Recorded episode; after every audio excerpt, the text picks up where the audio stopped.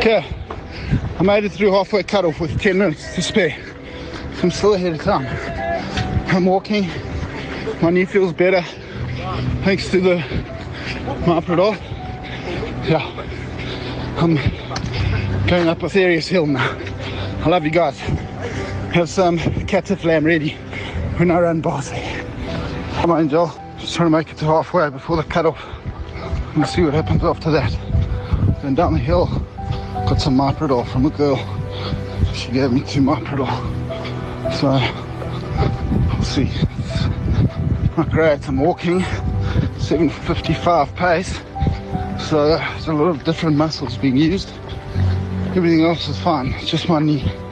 So let's see. Let's get to halfway and past and we'll see what happens after that.